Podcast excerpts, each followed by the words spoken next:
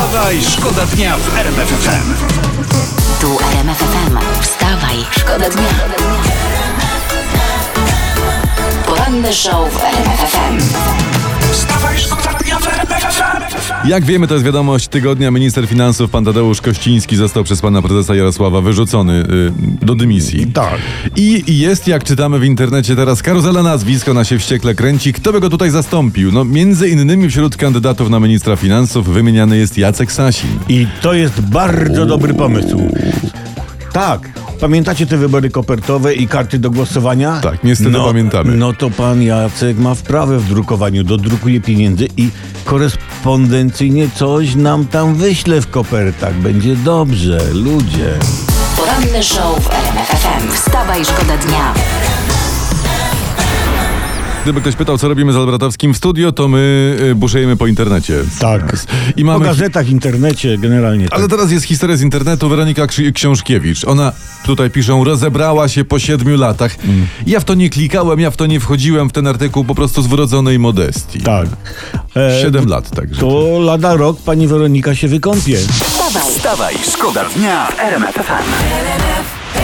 W PiSie chcą, tutaj czytamy na stronach pierwszych gazet, czy w PiSie, w PiSie, w PiSie chcą, by prezes Jarosław został premierem. Jarosławem. Ale, wódz premierem? Wódz ma być premierem, To tak. taka degradacja by była. A to co prawda jest wicepremierem, ale to tak dla zabawy, żeby się trochę poruszać. Tak, dla hecy, Nie, żeby było o czym no, mówić. No. Ja, n- wydaje mi się, że najlepiej w ogóle to by było wtedy takie najjaśniejsze, najbardziej oczywiste dla wszystkich, jakby prezesa PiSu, albo inaczej, jakby PiS wpisał swojego prezesa do konstytucji. No O. i, i żeby to było dziedziczne. Wstawaj, szkoda dnia w RMF FM. Uwaga, podwyżki cen, pomówmy o tym, bo o tym pisze internet, tym, ży, tym, tym sieć żyje. Styczeń 22 do styczeń 21, najwyższe podwyżki cen zanotował olej 73%, mięso 47%, nabiał poszedł w górę o 23%. Ale Co? nie bądź takim czarnowidzem. Jabłka potaniały.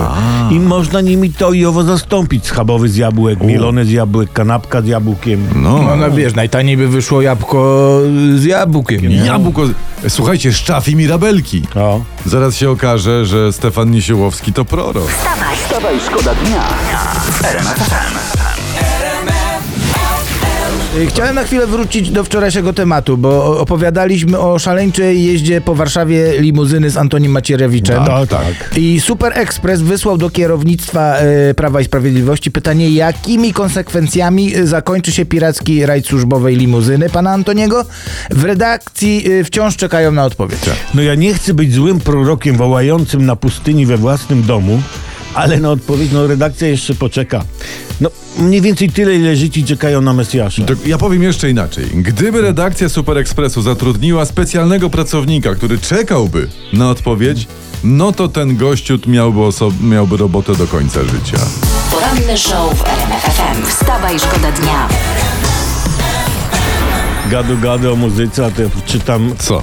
Co następuje? Okej. Państwowa Inspekcja Pracy zapowiada masowe kontrole sklepów działających w niedzielę. O. Tak. Skontrolowane mają zostać wszystkie placówki, co do których zachodzi podejrzenie łamania zakazu handlu. Tak, ale ja przypominam zainteresowanym, że zakaz handlu w niedzielę nie obejmuje na przykład poczt y, czy cukierni, nie, nie działa w kwiaciarni, czy, uwaga, nie obejmuje czytelni. O. Czytelni. Czytelnia, tak. No to ciekawy jestem na przykład, czy jak ja sobie przychodzę e, poczytać skład, składy, składy produktów, kalorii, poczytać sobie kody kreskowe, czy to też będzie dla panów kontrolerów się liczyło? Wiesz co, nie wiem, ale gorzej jak przyjdą przy kupowaniu sałaty. No bo na sałacie składu nie przeczytasz, prawda? Wstawaj, szkoda dnia.